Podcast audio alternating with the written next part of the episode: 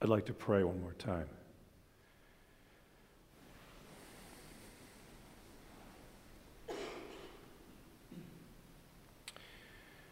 It's not my usual place, Lord. Holy Spirit, I'm used to Madison Square Church. And these students here are here to hear from you. So I want to get your content right. I want to speak your words, and I'd like to get your tone right too, so that people actually hear from you. And I feel inadequate. And so, Holy Spirit, come upon us for your word because of Jesus, the Word. Amen.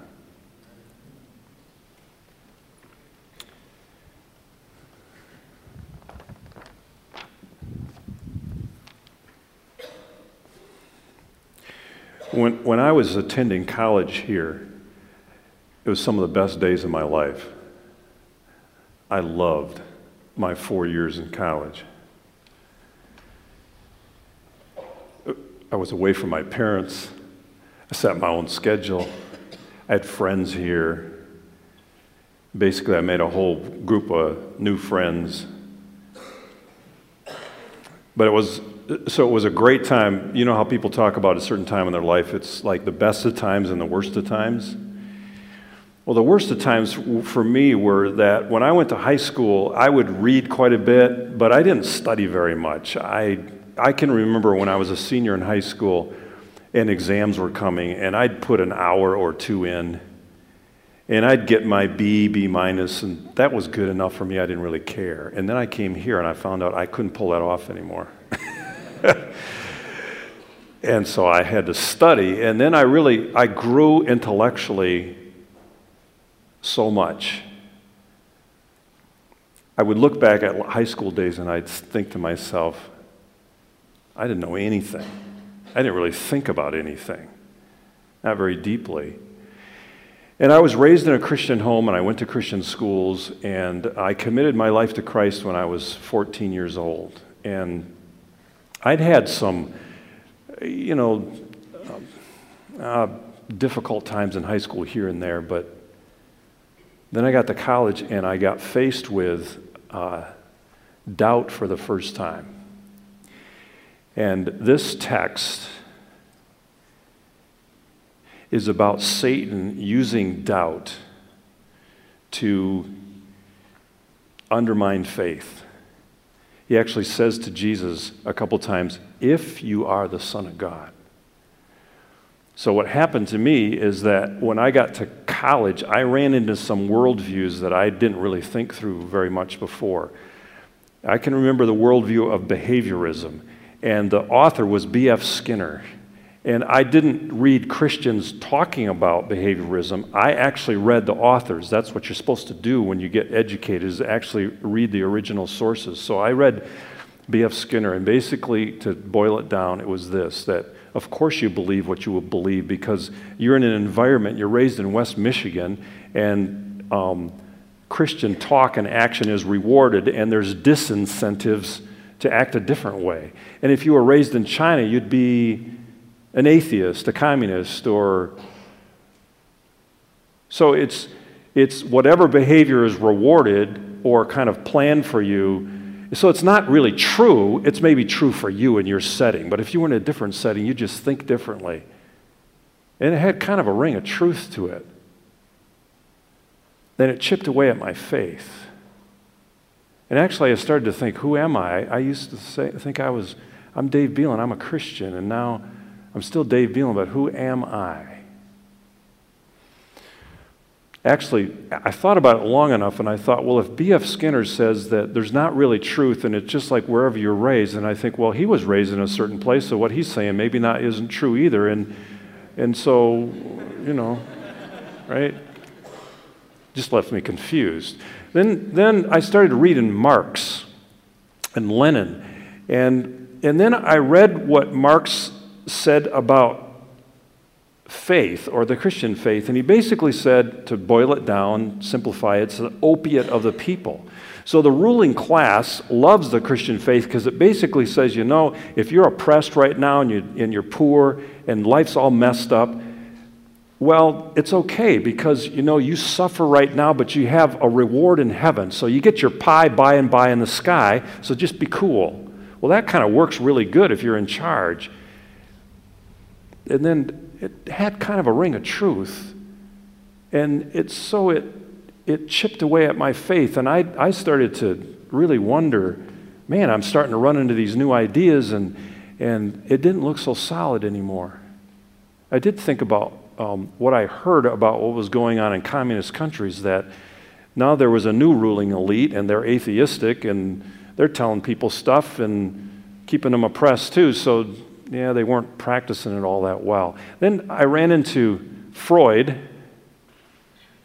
and Freud basically said about the Christian faith is that, you know, we have this, this structure in our psychology, and you've got this thing called superego, and that's like um, your father figure. Even if you didn't have a very good father, you know what fathers are supposed to be like, and fathers give you comfort and assurance, and that everything's so, sort of under control. And then you grow up and find out fathers don't really know, right? They're not in control. But then you, you extrapolate or project that there's this great father up in heaven, and you know that just helps you. It's sort of your crutch in life. It had kind of a ring of truth for it, and it chipped away at my faith. I'm going to tell you later what happened. It was about a year and a half of that. What happened to me, how, I, how God rescued me out of it. I hated being in that doubt period. The problem is, I couldn't just fix it. I couldn't think my way out of it, and I couldn't read my way out of it, and I didn't believe it anymore, and I didn't believe this other stuff either, and I didn't know what to do. Now, part of the other problem was that I was going to LCB. You guys know what LCB is? Is it still there? It's Last Chance Bar.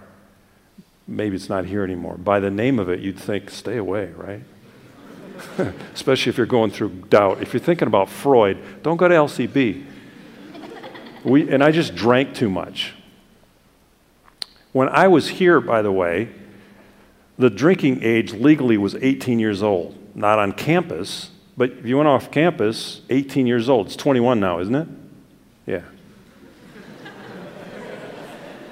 here's, here's the logic behind it.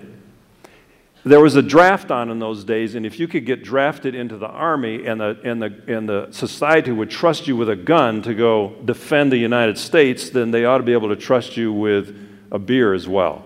That was the logic behind it. So it passed just before I got to college, just in time, so to speak.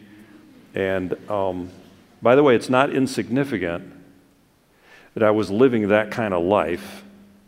Because if you read the Bible carefully, especially in Ephesians chapter 4, if you're living that kind of life, I know just alcohol in itself isn't the point here, but I was, I was, I was living a sort of party life and then coming, we didn't have loft, but something like loft at the time, and I was doing the double thing. So put that all together, I was kind of messed up. If you noted this scripture passage, the first two temptations, this is what Satan says If you are the Son of God. What he does is he goes after Christ's sense of identity and he basically says, Don't believe God. Because if you go just before in chapter 3, what's happening there is that God comes down and says to Jesus and whoever's listening, This is my son. I love him. In him I am well pleased. Next thing that happens is that Satan comes in and says, If you are the Son of God. And undermines what God had just said. Basically, what Satan loves to do is to undermine what God said. Don't believe it. And this is a biblical pattern. So, what does Satan say in the Garden of Eden? Any of you know? You can talk back to me. What's the first thing he said? Uh, you probably won't do that because if you're wrong, right? Did God really say? So, Satan loves doubt. God doesn't. Satan says, don't trust God. So you just go back there in the beginning and you see, you won't really die if you eat that. So he undermines what God says. He keeps undermining what God says. Now, I want to talk to you about whether or not you even believe there's a devil and a demon. Whether there really is a, a per, whether you have demons in your life. I had a hard enough time even believing there was a God, much less a devil. Now, I, I want to show up on the screen what C.S. Lewis says in, his, in the introduction to his book. What's it called again? Screwtape Letters, where a, a senior devil is instructing a junior devil on how to tempt human beings. So I've got a picture of C.S. Lewis too. He says there are two equal and opposite errors into which our race can fall about the devils. One is to disbelieve in their existence, the other is to believe and to feel an excessive and unhealthy interest in them. Now, in a Christian liberal arts college in 2014, which side are we tempted to be on? Disbelieve, right? Now, you might say you believe in devils, but how many of you in the last week does it even cross your mind when something happened? Oh, this might be demonic. Now, unless Calvin College has changed a whole lot since when I got here, you know, you might have a few Pentecostals and charismatics around here, but even them probably sort of quiet down because, you know, it's the cultural feel around here is not so much that way, I would guess unless she's changed a lot. So, in our creeds, we say there's a devil, and in the scripture that was just read, we say there's a devil, but it makes no practical difference in our lives, which is exactly the way He wants it. Look, if I was trying to, let's say I was trying to, I don't know, I won't pick anyone out here, but all right, let's go this way for a minute. I was trying to have a fight with you. I was trying to defeat you, right? One way is to just come up, you know, bulk up and, and go to the gym and, you know, I'm after you. I'm going to get you, right? Another way is for me to um, actually have the power to disappear or to be invisible. What one would be more effective? Be invisible, obviously. Can't see him coming, can't see him going. Isn't the devil a deceiver? So if he's got our whole culture deceived, he's not really around. That's just great. Now, let me do a little piece of, of um, systematic theology in the middle of this sermon. And I want to show a continuum now. If you can put that next slide up. Okay, if, if this would work with, um, if we could do it with large print, it would actually start with sinful nature on this end and go all the way to possession on this end. So it's actually meant to be a continuum with, with four stops in it sinful nature, temptation, oppression, possession. So let me just go through that quickly. A lot of um, the mess we get in in our life is just our sinful nature. It's what the Bible sometimes calls flesh. So if you have an older version of the scripture, it'll use the word flesh to describe. Um, and by the way, flesh isn't about like, um, like gluttony and lust and body sins only. In fact, if you go to Galatians chapter 5, most of the sins of the flesh or the sinful nature are actually mind sins, like hatred and envy and, and those sorts of things. Okay, so, but you know what? You and I, you can mess your life up without any help from the devil and make a total mess of it. In fact, if you read carefully in the Bible, um, like for example, you go to the book of Romans, which is Paul's um, catechism, so to speak. It's the closest thing you get in the Bible to here's what the Christian faith is from A to Z. So it's 16 chapters. You know how many times Satan is mentioned in the book of Romans? Once. In the last chapter. God will soon crush Satan under your feet. Now, it doesn't mean that dark powers don't show up once in a while. In fact, in the quotation from Romans chapter 8 tonight, the phrase was rulers. What can separate us from the love of God? Um, in all these things, we are more than conquerors. For I'm convinced that neither life, nor death, nor angels, nor, she read rulers, I've memorized it as demons, right? Nor any powers what kind of powers? Light powers and dark powers. So it shows up in other places of the book of Romans. Here's my point. When you, when you look at the scriptural teaching, most of the mess in your life, Satan doesn't even need to bother with you. You're making a mess just fine all by yourself. Then there's temptation. And that's the word that's used here for Jesus. You're, you're tempted. Okay? Now, demons can't read your minds, only God's omniscient. But demons also don't live like 70 years or, or if by reason of strength, 80. They're spirits, they live for thousands of years. And they might tempt your grandfather for 80 years, and now it's on to the next generation. I don't know, I'm supposing. We don't know that much about the demonic world. But they've been around a long time, and they probably can watch everything you do. If I watched you for 10 years in a row, 24 hours a day, I'd pretty well be able to figure out what you're going to do or say next. So I can throw temptations your way. The next level, and this is even more serious, is oppression. When you're oppressed. And especially, not, I'll just name two sins that if they're habitual and you're in a rut, you probably will be close to or could have a problem with oppression of demons in your life. And then it's not just tempting, it's, it's like they got you in a stranglehold. Sexual sins, alcohol and drug abuse. Some of this I just know by talking to people and being, in, being a pastor for all these years. It's like a sin you just can't get out of.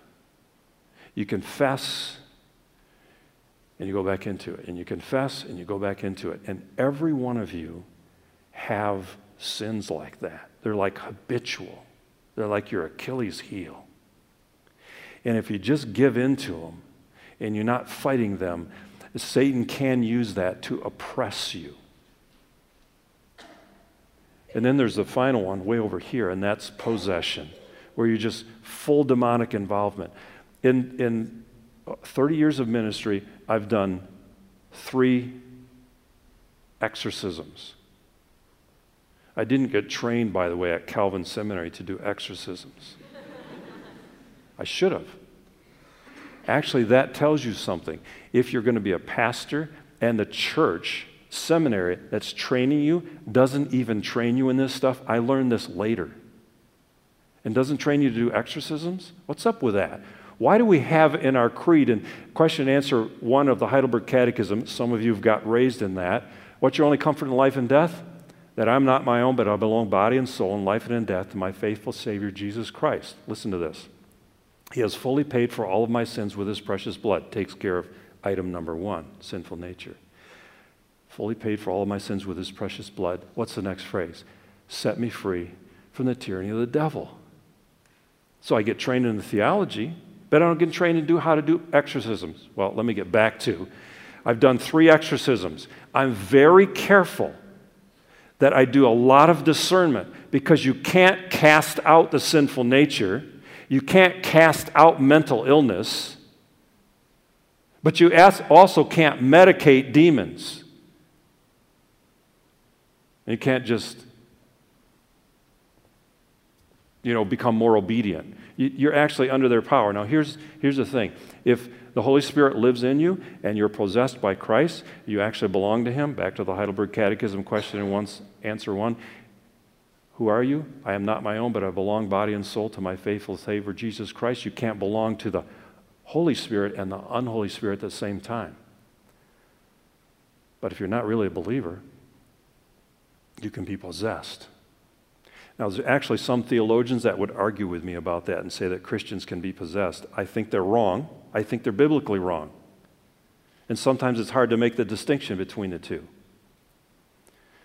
Okay, that was like a little systematic theology lesson in the middle of a sermon. Let's put that down for now. Part of the reason I wanted to do it, though, is because the scripture teaches, treats Satan as real. Do you? And if you don't, he's got you where he wants you. All right, now what does Jesus do with this? What does Jesus do with this encounter? I think it's very interesting that he keeps answering, It is written. What do you do when you feel not just doubt, but you feel a kind of darkness surrounding it? And that's what happened to me when I was here. I, I felt dirty. I didn't just doubt, I felt dirty. Let me do another by the way here. I think parents and pastors and teachers and coaches who get anxious when you ask questions about the Christian faith, even when you push it. I think that's, that's poor leadership. You ought to be able to ask any question you want, you ought to be able to express your doubts. But doubts aren't cool. They're actually an avenue for Satan to start to unravel your foundation and sense of who you are. You don't even, you hear the Bible read and it, you're not even sure it's the Word of God anymore. Um, when I was doing study for this sermon, I came across uh, my favorite commentary on Matthew, and that's where this passage is from. And here's one of the things he says. His name is Dale Bruner. He says, Care needs to be taken lest we glorify doubt and make doubt seem more mature, advanced than faith. Then he goes on doubt of God is not a virtue. The praise of doubt is sometimes full, especially in college settings. And when I read that, I thought, I'm going to quote that on Sunday night at Loft. I think some of you are here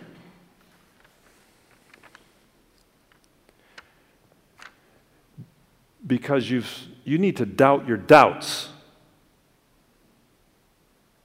I think God's saying to you, Why don't you trust me? I want you to trust me. Trust me. Believe my word.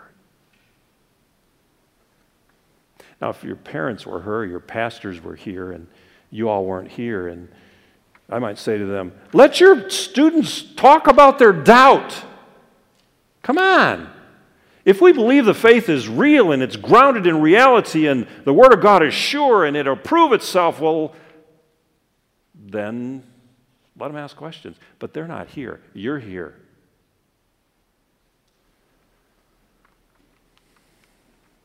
I actually started to fall in love. I thought doubting was hip and cool. And I just, it just got darker for me. Here's one of the things that happened to me I didn't cry for a year and a half.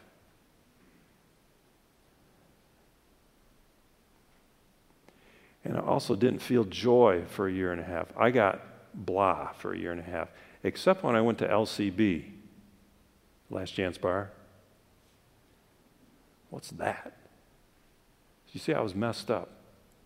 Back to what Jesus says, He says, It is written. And what I find interesting about that is because I think Jesus wants us to watch what he's doing and figure out how to defeat doubt in our life and defeat Satan and when they team up, doubt and Satan when they team up. He didn't talk about, you know, Jesus is God, so he could have said, I say. In fact, at other places he says, You've heard it said, it's written, you shall not commit adultery, but I say to you, he's the word himself he didn't even do that. He said, What is written down? What's actually in the Word? What's in print? That's what I'm going to appeal to for authority. I know who I am. God just told me, You are my son. So he defeats this temptation of doubt by saying, Not something within himself. And I'm saying to you, don't look within yourself. Look outside of yourself And that's counterintuitive too to the way human beings are. That's what Satan tried to do in the garden was um, figure it out on your own. You, you, go, go to that tree right there. Uh, you decide what's good and right and what's evil and what's good instead of trusting God.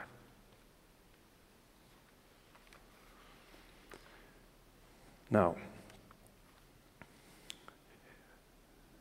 my identity got undermined. Satan's trying to identif- uh, undermine Jesus' identity. That's what happens when doubt comes around is you, your own identity gets shaken. Ask me once, who are you? Go ahead, talk to me. Go ahead, someone say, who are you? Okay. I am a child of God. I'm a husband of Melanie. I'm a father of Kendra Jackson and Acacia. And I'm a pastor of Madison Square Church. That's who I am. I want you to notice that every one of those includes public vows. Okay? I'm a child of God. When I was 14 years old, I didn't think, I'm going to keep my options open.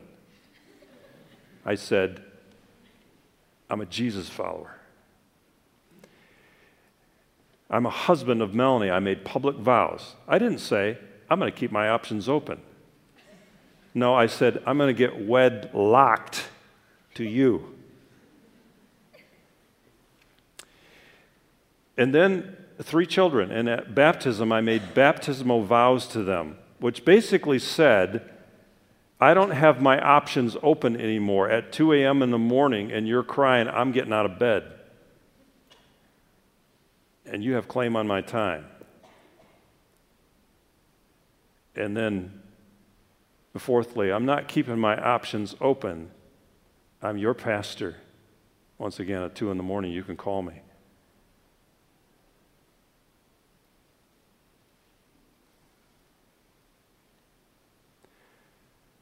I heard someone preach on this thing about identity and wondering who you are when I was in college, and he, he said, he was actually a college professor, and he said it happens every time of year right around spring break time.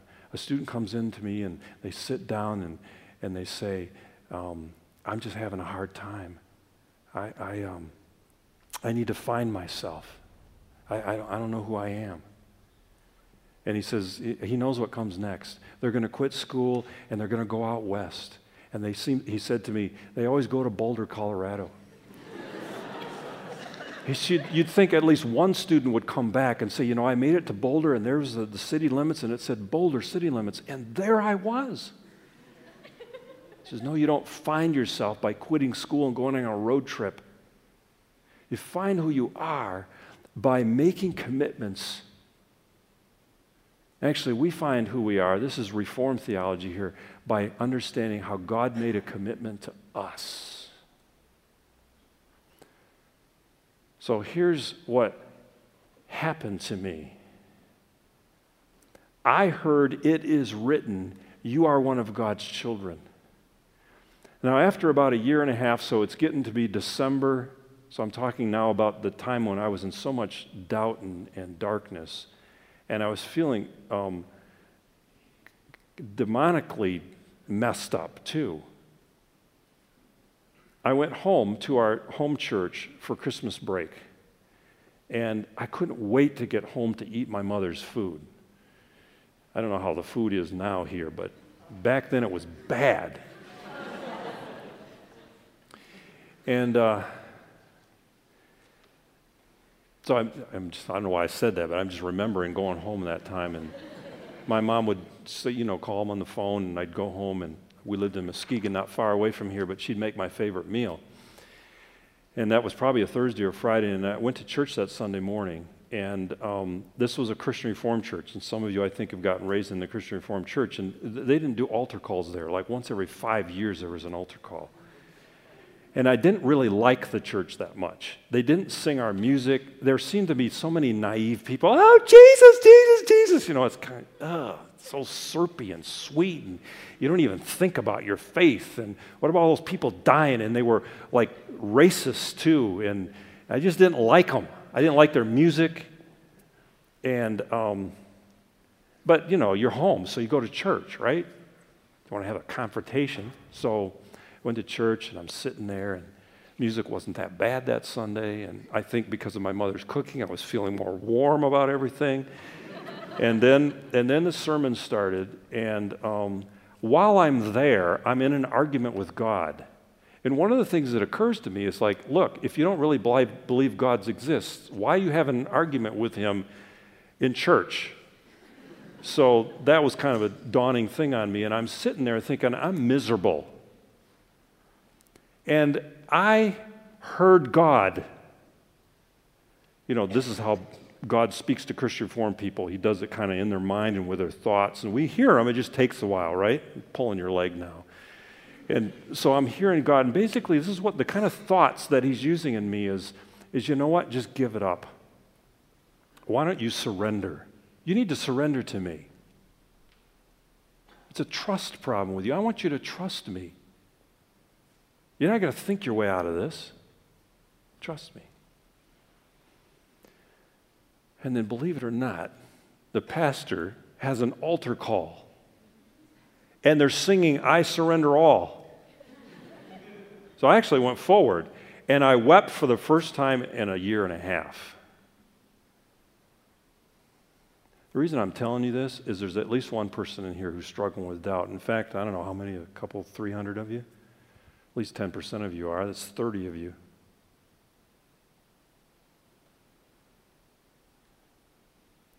And Satan's after you and he'll use it. He loves D words. He loves doubt, divorce, discouragement, depression, death. Holy Spirit loves our words repent, renew, reconcile. You've been in death and discouragement and doubt long enough. Now, I'd like to close with a remembering some of you say, I don't remember this. Well, I'm talking about remembering like a thousand years ago or more. The baptismal statements of faith that our spiritual forefathers and mothers used to do when people would profess their faith. They take Satan very seriously. So, what I'd like you to do is stand right now, and worship team, if you could get ready, because we're going to go right into a song afterwards. And I'm just going to, we're just going to go through this. So they would actually, part of a profession of faith or a coming to Jesus or a, a public statement of your faith is that you would, you would go through a question after question and, and you would say um, the responses with a strong voice. So I'm going to ask the questions and I invite you to speak the responses and then sort of draw from these ancestors in the faith that go thousands of years back and say what they said. They said them in other languages Greek and Latin and Spanish and so forth. Okay, so here's the question. Since devils can't read our minds, we're going to tell them what we think. Do you reject the devil and all rebellion against God? Do you renounce the deceit and corruption of evil? Do you repent of the sins that separate us from God and neighbor? I repent of them. Do you turn to Christ as our Savior? I turn to Christ. Do you submit to Christ as Lord? I submit to Christ. Do you come to Christ the way, the truth, and the life? I come to Christ. Amen.